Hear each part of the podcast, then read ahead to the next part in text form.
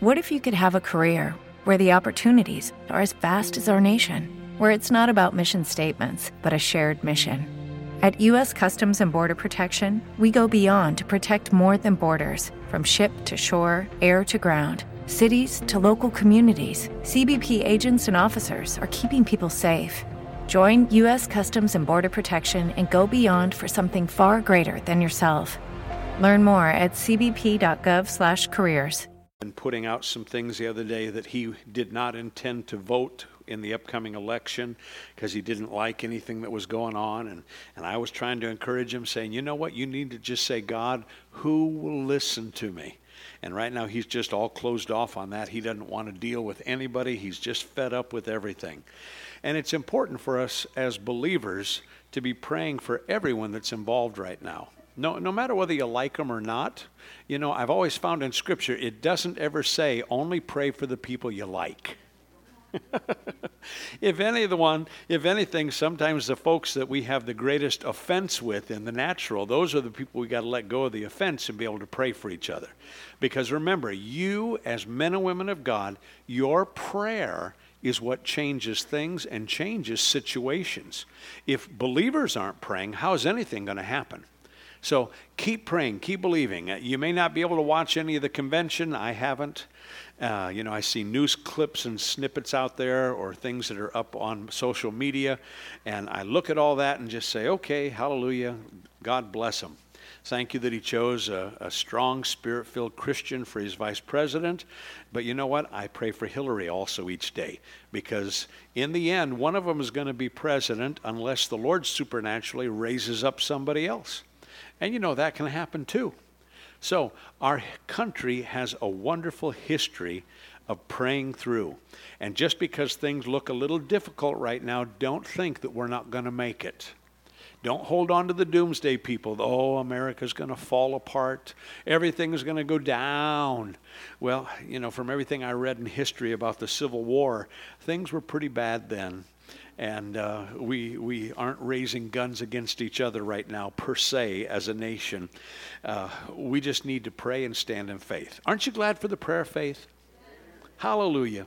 We're going to look at that tonight as we start out continuing talking about healing.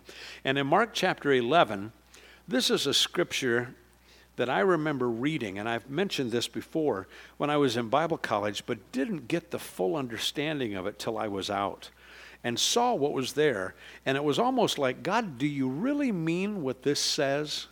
now, uh, believe me, I know that the Word of God is the Word of God. It is faultless. You can believe it and trust in it. The Bible is His Word. But when you look at it, it's almost like saying, This is too good to be true. If this is real, it could change everything. Well, the good news is it is real. So take a look with me, if you would, starting at verse 22 in chapter 11 of Mark. I'm reading out of the New King James here, and it says So Jesus answered and said to them, Have faith in God. And one of the first times I heard it and looked at it even in another translation, and I heard uh, Kenneth Hagin, when he was still alive, speak about this. He said, Have the God kind of faith. Now think about that. God spoke into nothingness in the book of Genesis, and he spoke out into nothingness and created everything we have. Uh, I, I, know Bill and Barb on their vacation went down to the Creation Science Museum down in Kentucky. And we've used some of the videos that Ken Ham and others have put together talking about creation, that Genesis really means what it means. And I saw an article the other day that uh, some of you remember it, maybe you or your kids watched this on Saturday morning. There was Bill Nye the Science Guy. And he'd have a few minute clip that was out there about something scientific to be able to teach kids. Well, he's completely against anything about creation. He believes completely in evolution. And he's debated Ken Ham different times, and, and uh, uh, he, he's so closed off he will not receive any idea of what creation or what faith in God is all about. So when the grand opening happened, they, they built this life-size version of the, of the ark, Noah's Ark and it's now open down there, and people are going through. And so Bill Nye, the science guy, went down there. And so there were TV cameras and everything all around. And it was so interesting because he doesn't believe in the flood that covered the entire earth. He doesn't believe in any of that. And so as he's standing there, and Ken Ham is there, the founder of this uh, scientific Christian organization, and people, there was crowds around him. And Bill Nye, the science guy, made this statement. He said, I don't believe in the flood of Noah that you talk about, but he said, I do know this from what we're finding out with the land rover that is up on Mars right now, that we're seeing that some of the samples and things that are coming back tell us that there has to be some connection between Mars and Earth. So, billions of years back, that there is looking like there's scientific evidence that Mars collided with Earth, and so the life that came about here was probably something that was left from Mars. So, truly, life here on this earth would make us think that we're descendants of the Martians. Everybody in the crowd started laughing at that point. And, and Ken Ham looked at him and he said, there is no life on Mars. Where's the scientific proof of that? Well, once we send people up to Mars, I'm sure we'll find that some of the dust and things that are there is from the Earth, and that collision happened and moved them out into space at a different orbit, so the life stopped because it wasn't the perfect distance that Earth is to sustain life. And Ken Ham says to him, But where's the evidence? Well, we don't have it, but scientifically, it makes more sense than the idea of somehow something just beginning upon the earth. There was an extraordinary event that happened with Mars. And, and uh, Ken Ham looked at him and he said, There was an extraordinary event. God said, Let there be, and it happened. And you know, all the people in the crowd were cheering, yeah, yeah, yeah. And, and usually, you know, it's the other way around. There's more unbelievers than there are believers. And it was just amazing to think this man is so in his mind against the thought of a supreme being, a God who is more than enough, that he can't handle the idea that God had a plan. Now, the good news is none of you came from some amoeba that crawled out of a slime pit someplace and grew legs and a tail, and one day the tail fell off, and then everybody started walking upright. You were created with a God plan. Can I get an amen? Keep that in mind. Now, think about the faith of God and think what he just says here. So Jesus answered and said to them, Have faith in God or have the God kind of faith. You were created in God's image and likeness, so that ability to trust the Lord is in you. When you're a born again believer, when you're a Christian, your faith has come alive. And because of that faith, you now have the possibilities to look at impossibilities and confess with your mouth, believe in your heart, and see the hand of God move. You are not defenseless. So it continues on here. Jesus is talking, and he says, For assuredly I say to you, whoever says to this mountain, now the good news is all of us in this room are whoever's. I say to you, whoever says to this mountain, Be removed and be cast into the sea, and does not doubt in his heart, but believes those things he says will be done, he will have whatever he says. Now, in my Bible, I've got it underlined there when it says, He will have whatever He says. But we can't stop just there because it's not just about speaking something.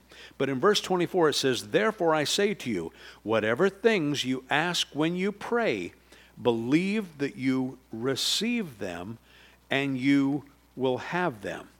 There's part of the key for it for us. Believe that you receive them. Not that you're going to receive them, but believe that you receive them. Make them yours right now, and you will have them. See, faith takes possession of something before it's even yours. Uh, have you ever bought a new car and the paperwork all has to still go through the bank you're using, this type of thing, and the dealer hands you the keys and says, Go ahead and drive it home. I'm sure it'll all go through tomorrow morning. Right at that moment, he gives you that car, even though the last part of the paperwork isn't done.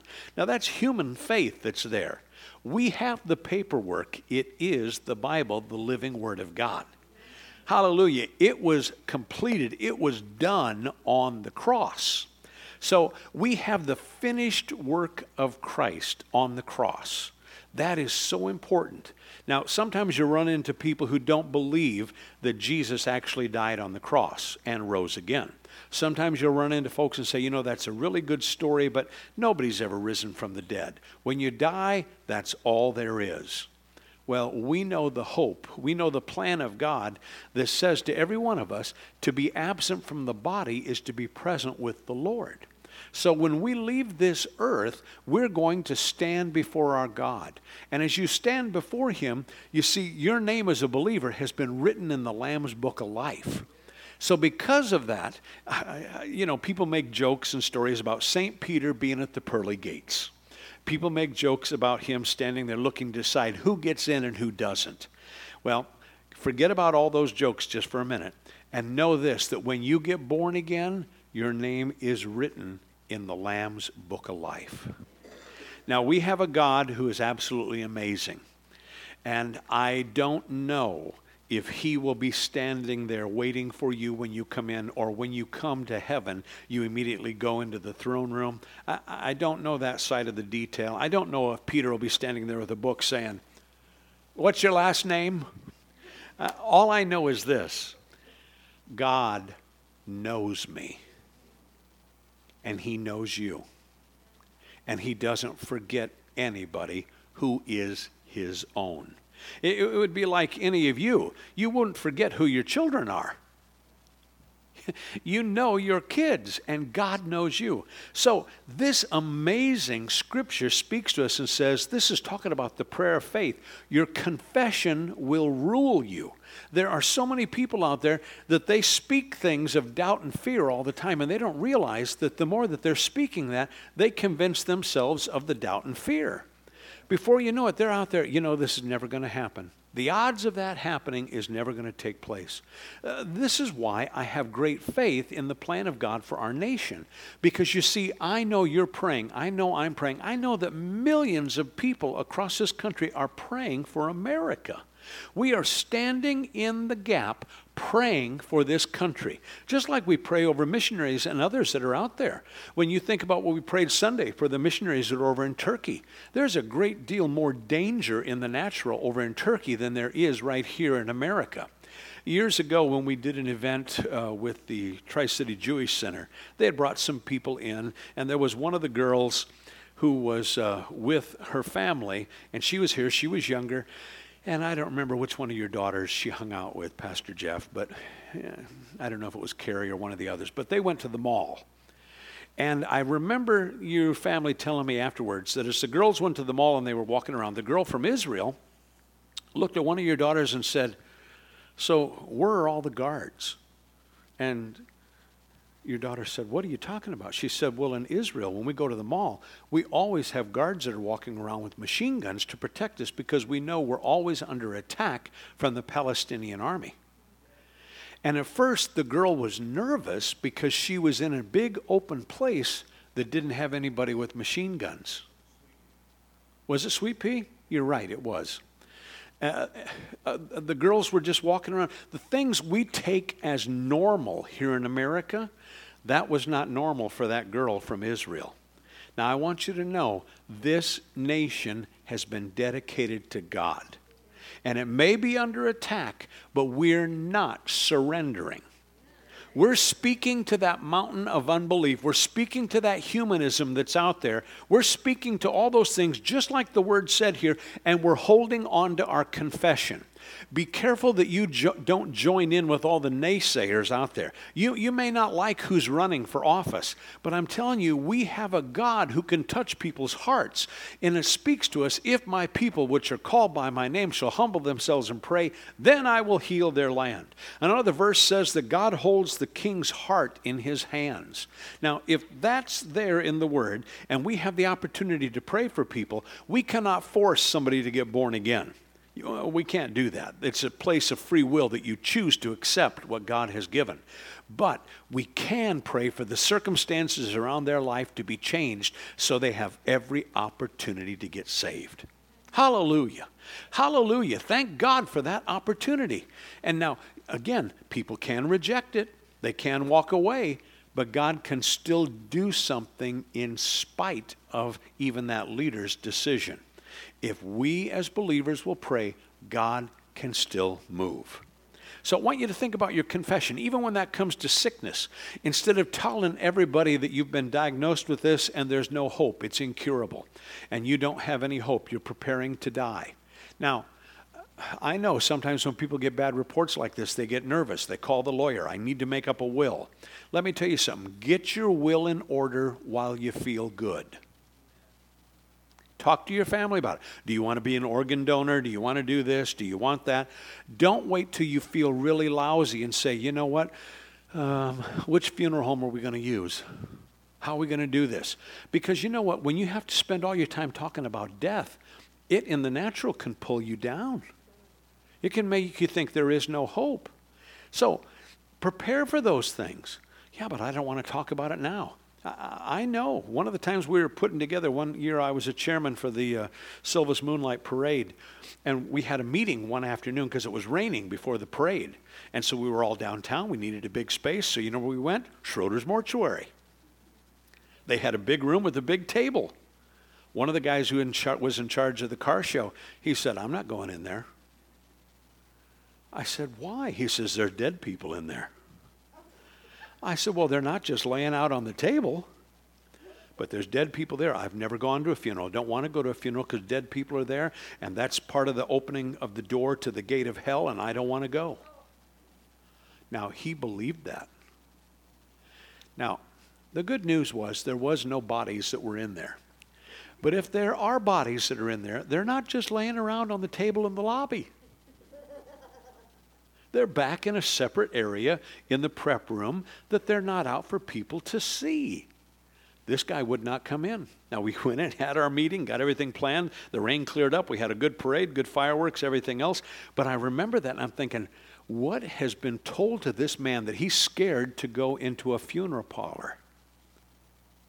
When somebody dies, their fate is already sealed. you're either going up or you're going down. You are either born again or you're not. You don't get a second chance. And you can't pay a preacher to get you into heaven. So, how do we look at this? Your confession will rule you. We're never going to get ahead. I don't have the right education. I can't get a good job. I'm never going to make enough money. I will never get ahead. I will never have this promotion. Change your confession. Well, I didn't graduate high school. I don't have a GED. I can't do this. I can't do that. Hold on a minute. I can do all things through Christ who strengthens me. Hallelujah. Just because you get a bad report doesn't mean you just accept that and think there's nothing I can do. But this is the message of the prayer of faith. Your confession, you will never rise above your confession. So, in other words, don't set your standards so low. Start believing for more. Start trusting God for more. If your toe is hurting you, start to pray over it. Don't wait till they say, We found cancer. Oh, now they found cancer. I better find one of those healing scriptures. If you need to take some aspirin, take it, but use the prayer of faith. Lord, I thank you that you're my healer. The Bible says the earth is the Lord's and the fullness thereof. So this medicine was made on the earth, not on Mars, where they say we came from. It was made here, so because of that, I know my body was made from what was here. You took and formed us out of the dirt. So, in other words, everything that's here is going to help me. Hallelujah. I'm a walking dirt ball, maybe, but the truth is, when I'm a born again believer, I'm a saved one. Praise the Lord. You always wondered why little boys are always so dirty. They're just trying to go back and find out where they came from. No, that's false doctrine. The truth is that for every one of us, it builds your faith. God's not against medicine. Medicine isn't going to be the enemy here. Medicine can't heal you. Medicine holds the symptoms back so that your, gut, your body will start to heal. God made you that way so that if you get a cut or if you get a bruise, immediately it starts to clot up and that cut will begin to heal. Or the bruise begins to turn some color because it's going to start healing and bringing life back in there. God wants you well. So, knowing that, then we have to figure out how am I going to speak my confession? I'm going to confess and I'm going to speak what I'm believing for. I don't have to speak the problem because it's already here. This pulpit is here tonight. We don't have to use our faith to get one, but it's here. You can see it, it's already manifest. So has sickness at times. It manifests in our body or around us to attack us. So what do we do? We begin to speak in faith. Faith speaks what we can't see in the natural. Faith speaks about the healing process and the blessing that comes. Speak what you believe. Do not doubt in your heart. Now, that's a key one because sometimes doubt will hit us in our head. And folks think, well, but if I'm thinking about it, then it's probably already inside me. I've lost all my faith. Man, I was doing so good, and now I'm doubting in my head. Just because you doubt something in your head doesn't mean you have to verbalize it and get down in your spirit. Sometimes we just need to hush up. But, Pastor, people call me and I got to tell them what's going on. And so I've had to rehearse this 50 times. I've got lots of friends, Pastor, and they all want to call, How you doing today? Bless your little heart. Oh, you poor thing. You know, every once in a while, it sort of feels good to have somebody want to baby you. Oh, that just love me. Oh, doesn't that feel good? Now stop it. You need somebody to say, Hallelujah, I'm standing with you. I know. Doesn't it ever get easier? You're alive. That's the easy part. Hallelujah. If you were dead, that might be a little bit of a challenge, but it still happens. God does raise people from the dead. The good news is because you've been given life and power and authority inside you, sometimes you just need to say to people, Well, how are you today? Are you any better today? Well, I'm healed in the name of Jesus. I'm thanking God for manifesting His glory in my body. Yeah, yeah, yeah, I know that, but how do you feel? Well, do they really mean that? They want you to check how you feel? Well, I'm a little tender here. I can grab a little bit. My goodness. And for you ladies, you know, you've got all that underneath your arm here, you grandmas, and you wave like that, and man, it's all shaking and going all over. How do you feel that? Well, it's sort of hanging loose. Oh, we men have that same thing too, right? That's grandpa fat right there. That's so you can grab onto your grandchildren and make it that they never can leave because you've got them surrounded and suffocating right in there. Speak what you believe, believe what you say, and you will have what you say. You've got to believe what you say. Now, why is that important? Because faith is what you really believe. This is why sometimes we do a series from time to time about who we are in Christ. See, I need to know that I'm not just an old sinner saved by grace. I was a sinner and I have been saved by grace. But now God says, I'm a child of the King. Now the word says, I am the righteousness of God in Christ. Yeah, yeah, yeah. But remember, the Apostle Paul said, when it comes to sinners, I am chief. He was letting us know that he was not a perfect man in the natural. But he didn't go around telling everybody, I'm worthless he began speaking truth. And the more he spoke the truth, you knew that he believed it. See, I want to encourage you to not just use the cliches off the bumper stickers or the window sun catchers. Those things are nice and many times are very encouraging, but sometimes we just hook onto something whether it's biblical or not because it sounds sort of Christian. Cleanliness is next to godliness. It's not in the Bible. But you get that quoted to you from your mother when you're a child. Go in the bathroom, wash behind you. Did you wash your ears? When we were kids, we played outside in the summertime. A lot of times we never wore shoes. We didn't have flip flops or sandals on. It was summer. You played, your feet were filthy. When you came in that night, your mother would say, You're not walking on the carpet till you go in the bathroom and wash your feet. That was just part of the process. I don't know, maybe you didn't do that in the summer. We did. See, this says, Speak what you believe. Now, believe what you say. Don't just speak words. And you know, the first few times you do it, you're going to have to be convincing yourself. Because sometimes doubt is already up here, unbelief is up here. Now, I need to speak it so that I believe what the word says. Sometimes when people get born again, they have an experience. They go to the altar, they are in a service, they hear about salvation, and then they go home and they start to doubt it. How could that really happen? How could God forgive me? You know what I did, God? And they start doubting their salvation. If you're saved, you're saved. That doubt is from the devil. That doubt is from the devil trying to see if he can get you to grab onto that seed. Wait a minute. How could you be saved? Remember what you did. Remember those thoughts you have. Remember how you talk. Remember what you do. Remember this. Remember this. The devil can only remind you of your past, he doesn't know about your future. He's a liar and a thief. God holds the plans and preparations for your future. He is the one who works in every one of us. So, verse 24 again here says, Therefore I say to you, whatever things you ask when you pray, believe that you receive them and you shall have them. Lord, I'm thanking you that I'm healed in Jesus' name. Yeah, but I don't feel healed. That's all right. Whether you feel it or not, you are healed. That's the promise of God's word for us. So then we let that get down inside of us. And the more we speak it, the more we believe it. And then when we get convinced, it's no longer just hope that it's going to happen, but that we know, that we know, that we know. That, that's really important when it comes to healing, when it comes to God's prosperity and provision, when it comes to salvation, when it comes to receiving the baptism of the Holy Spirit. Everything happens by faith. We have a God who spoke what he believed and it created what we have.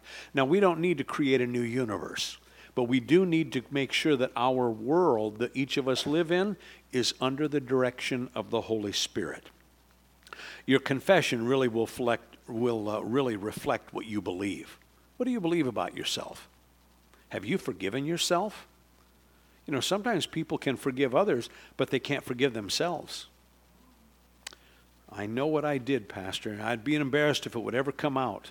If somebody ever knew about my past, they would never want to hang out with me.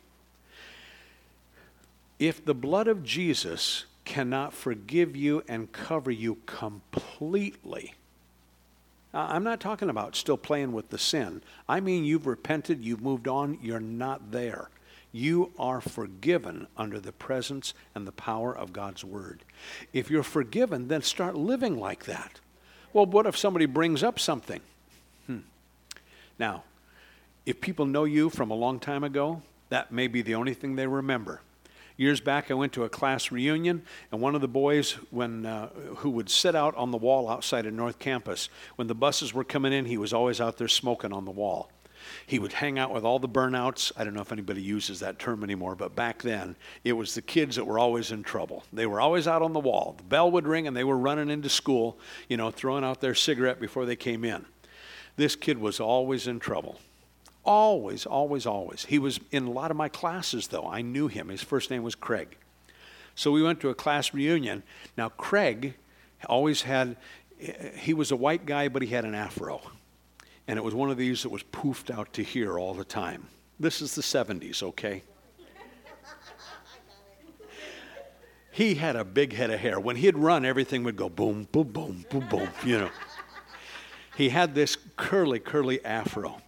So class reunion comes, and most of the guys have my haircut. And, and Craig comes in and he's got hardly any hair left. It's all back. He's got a little bit of mousse in it so that the part that is there sort of helps stick up.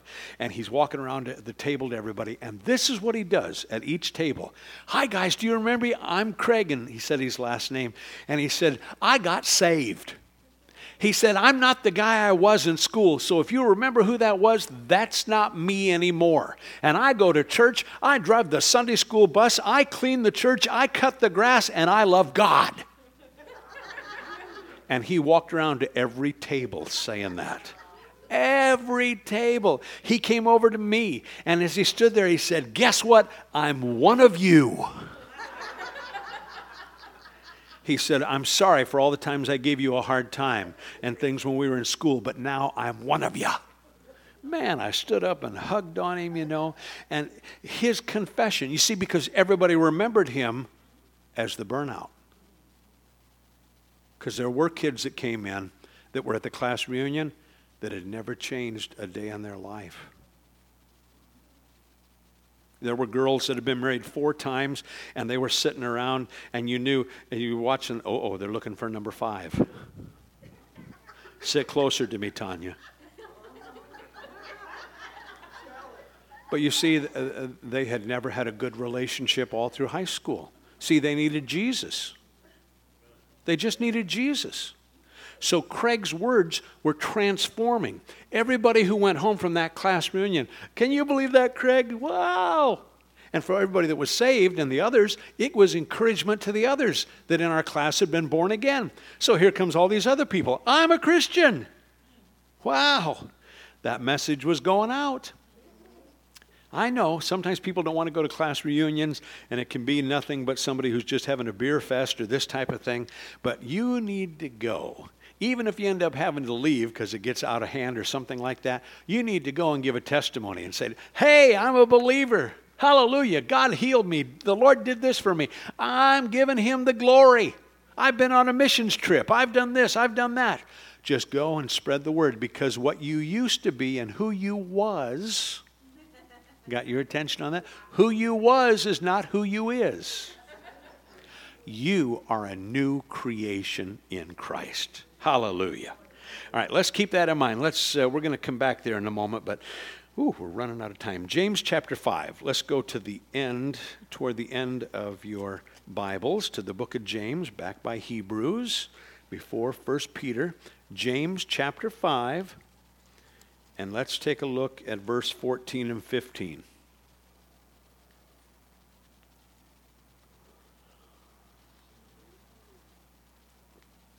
James chapter 5, verse 14 and 15. as he's speaking out here, he says, Is anyone among you sick? Let him call for the elders of the church and let them pray over him, anointing him with oil in the name of the Lord. And the prayer of faith will save the sick, and the Lord will raise him up. And if he has committed sins, he will be forgiven. See, sometimes people think, well, I got saved, but look what I just did. How could God ever forgive me? The good news is, when you go to Him, He says, You're forgiven.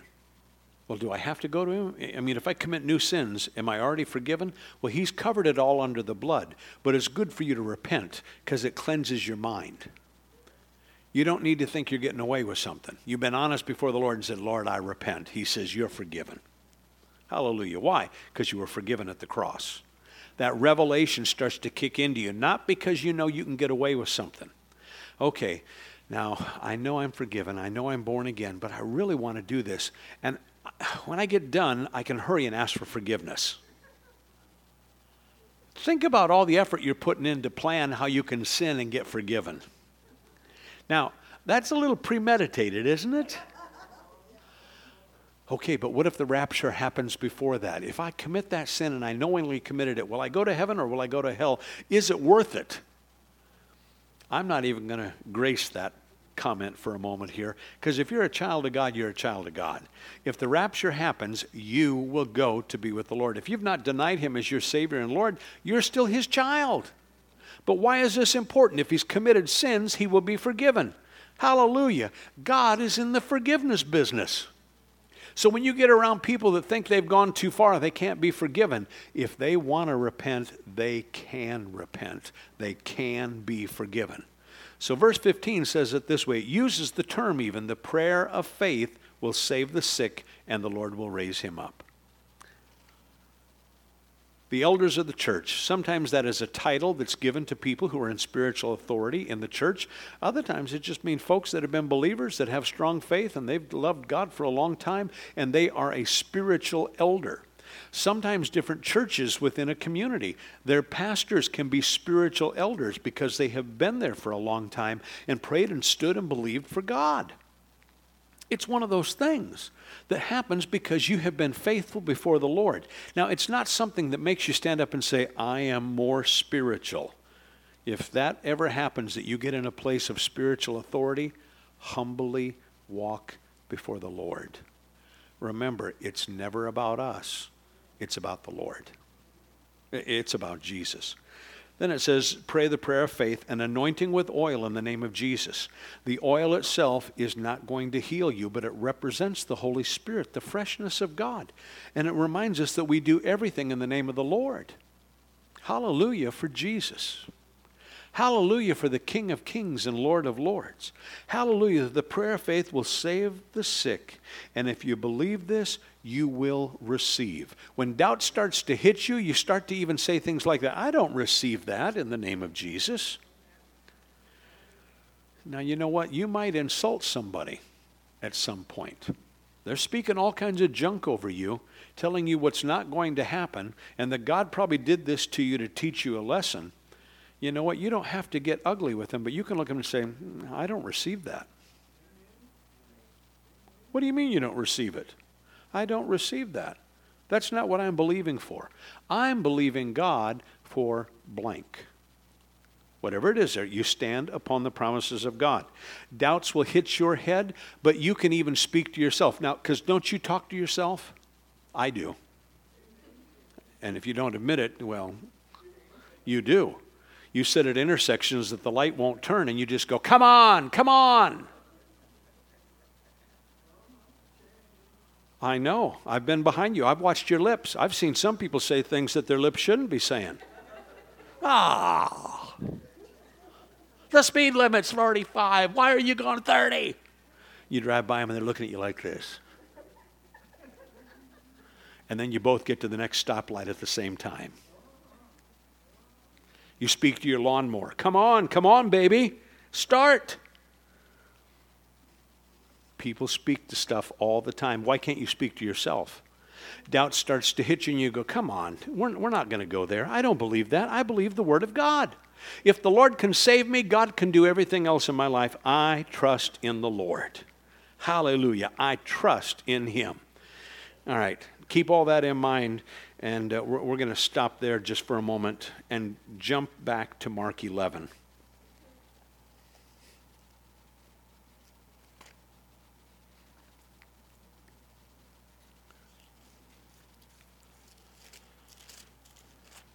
Mark chapter 11, and let's look down at verse 25 and 26.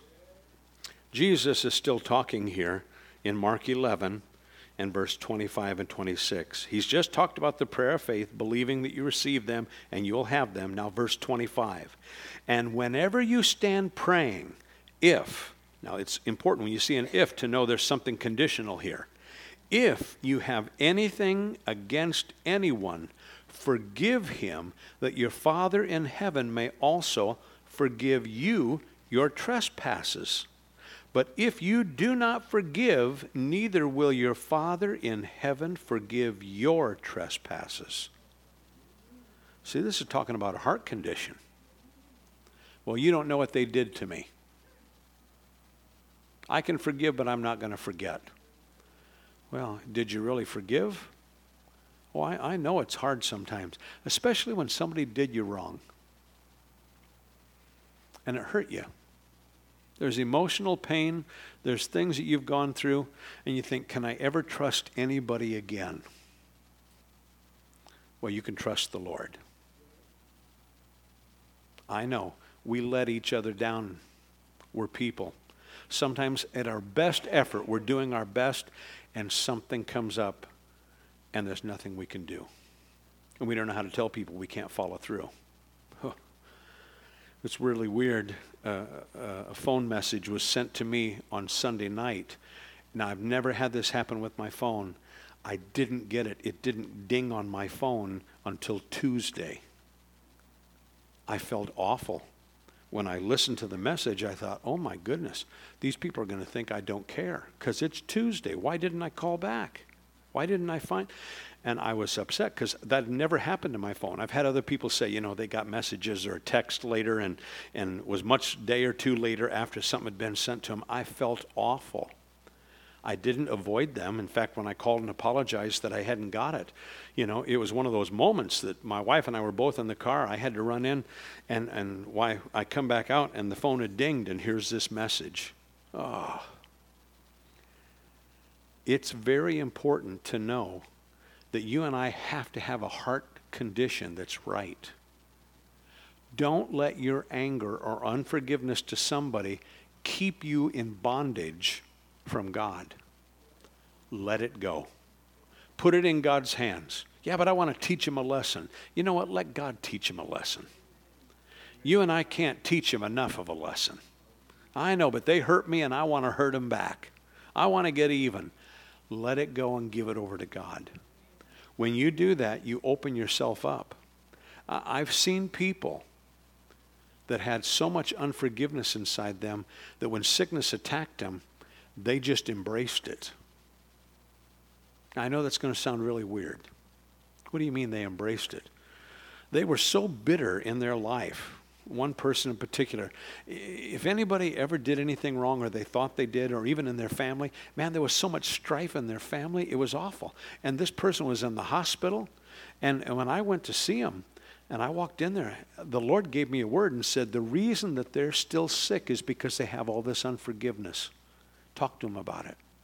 I said, Okay. So I walked in, listened to everything that was going on, and I said, You know what? Before I came in here, God gave me a word. You got a lot of unforgiveness inside you, don't you? And they began to cry and say, Yes.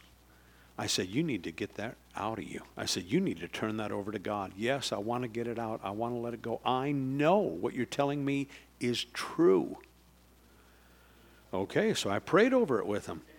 By the time I left the hospital and got back here to the office, their spouse called me on the phone and they said, How could you attack my spouse? They were in the hospital bed sick, and they said, You came in and told them everything wrong with their life, and you hurt their feelings. And we don't ever want to get to know you or be around you or anything else. Stay away from us. You see, they wanted to respond because they knew the word that they heard was right. But the moment I walked door, the door, I'm sure the devil just started speaking to him. You know what? It's not so bad. Those people need to be unforgiven. They wouldn't let it go. That person stayed in the hospital sick and still has problems like that. The husband, oh, I shouldn't have said that part. The spouse later on, as years gone by, told me, they said, We know what you were saying was true. Just couldn't deal with it. Don't let unforgiveness hold you back. Don't let unforgiveness hold you back. I know it's a challenge but let it go. Give it to God. So that every time it comes up in your brain, you go, okay, God, I give it to you. I give it to you. I give it to you. He'll take care of it. Let's go ahead and, uh, honey, if you'd come on up. Unforgiveness is a sin, and we have to deal with it. We've got to know that God wants us to be healed and whole. And sometimes when death comes, it can be very painful because people have been believing, and yet there's a certain amount of time that each of us are going to have here on this earth. We all want to live forever. You know, especially when we love the people that are around us. We don't ever want to see anything happen to them, and yet sometimes death happens. The good news is, as a believer, even if death happens, you are caught up to be with the Lord forever, and in the future, we will all spend eternity together. Well, then, what's the, what's the sense in believing in faith if we're all going to die anyway? Well, the power of God is waiting for each of us to believe for, so that when we trust in God, maybe you're supposed to live a lot longer, and this attack is trying to shorten your life. You've got to trust in God to see that life be extended to the amount that it's supposed to be here. Hallelujah. Maybe you're supposed to live to be 120. Praise the Lord. But you know what? If that's your heart's attitude, then you need to be friendly to people. Well, all my friends have died. I'm bored. I don't know anybody new. I don't like anybody. I wish I could die and go be with all my friends. I've heard people say that. You know what? You need to make friends all the time. Well, I don't want to. Be, why would young people want to be around me? Well, you know what? Be fun. Don't be crotchety. Don't be ugly. Praise God. Before you know it, you're going to have young people want to be your friends. They're going to look and say, Oh, I don't have a grandpa. Would you be my grandpa? Sure. You don't have to be blood to be family to somebody.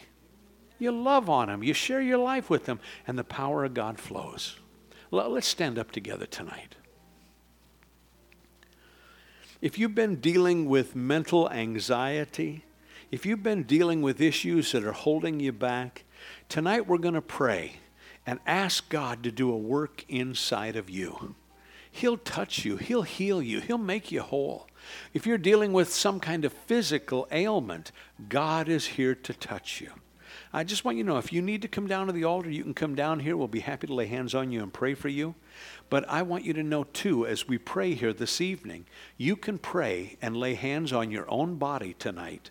And as we pray, as you believe, God will touch you and work in your life. So if you need prayer, come on up here real quick, and we'll be happy to lay hands on you. But otherwise, you can be right where you are. You know if the Lord's telling you to come down here. Sometimes we just need to have a touch from God. Other times it's a stance of faith and God moves.